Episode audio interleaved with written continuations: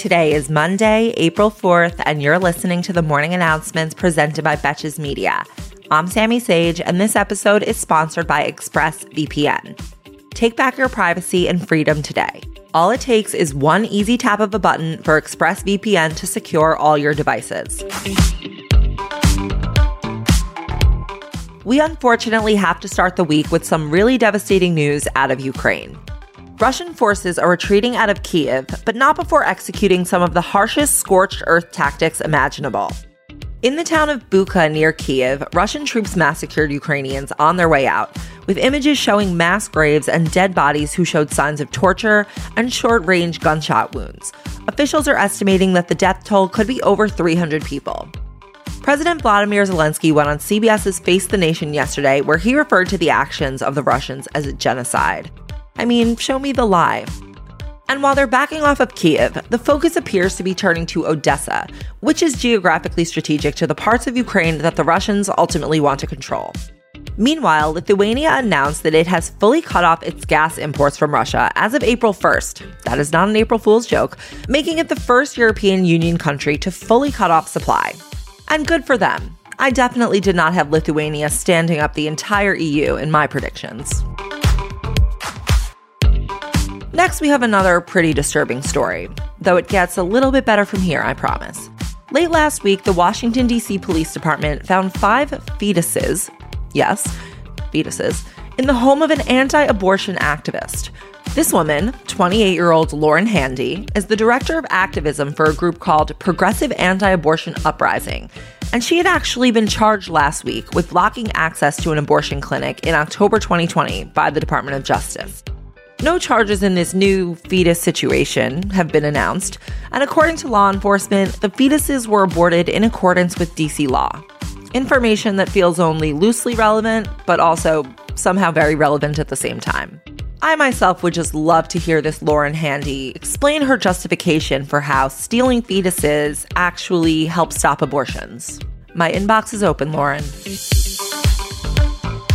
Our big corporate government feud this week is between Ron DeSantis and Disney World. DeSantis wants to strip Disney World of its 55 year old special status that allows it to operate as an independent government around the park in Orlando. The latest flare up in the feud is that Disney, after much pressure, believe me, wrote a statement that they were in opposition to the recently passed Don't Say Gay bill in Florida. So now DeSantis is threatening to take away their special privileges that they were granted by a law in 1967. Frankly, I think it's a little unfair to make a state governor go up against Disney, especially when his intellect is about at the level as their main clientele. On Friday, the House of Representatives passed a bill that would legalize marijuana nationwide and eliminate criminal penalties for anyone who manufactures, distributes, or possesses the substance.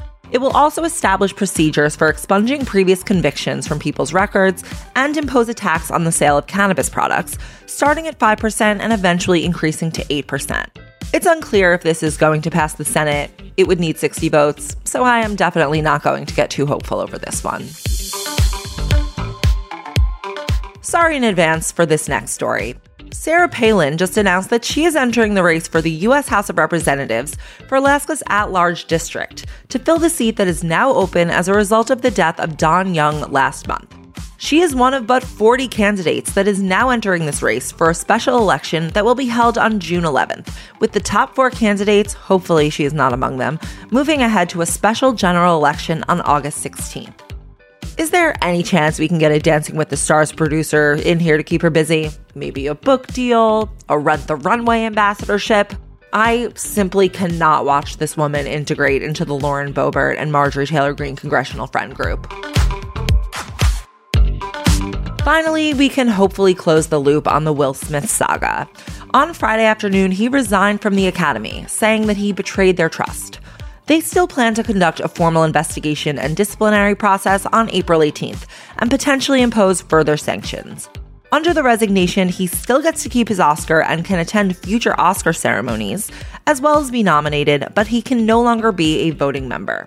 A small price, it seems, to get on Jada's good side. And finally, for today, the first Amazon warehouse has voted to unionize. The employees at the Staten Island warehouse in New York voted to unionize under the Amazon Labor Union, which is not affiliated with any other national union, as many workplace chapters usually are. Organizers have been calling for higher wages, longer breaks, paid sick leave, paid time off for injuries that are sustained on the job, and the option to pee in toilets rather than water bottles. Thank you for listening to the morning announcements, and thanks again to our partner, ExpressVPN. When you use ExpressVPN, your internet activity is shielded. Their app works by rerouting 100% of your network data through their secure encrypted servers to keep your activity private. Your internet service provider can see every single website you've ever visited, which is creepy, even if you're using incognito mode. That's why, even when I'm at home, I never go online without using ExpressVPN. And honestly, Avi always asks me and checks, Are you using ExpressVPN? So take back your privacy and freedom at expressvpn.com slash announcements and get three extra months free. That's E-X-P-R-E-S-S-V-P-N dot com slash announcements. expressvpn.com slash announcements. Until tomorrow, I'm Sami Sage, and now you know what the fuck is going on. Betches.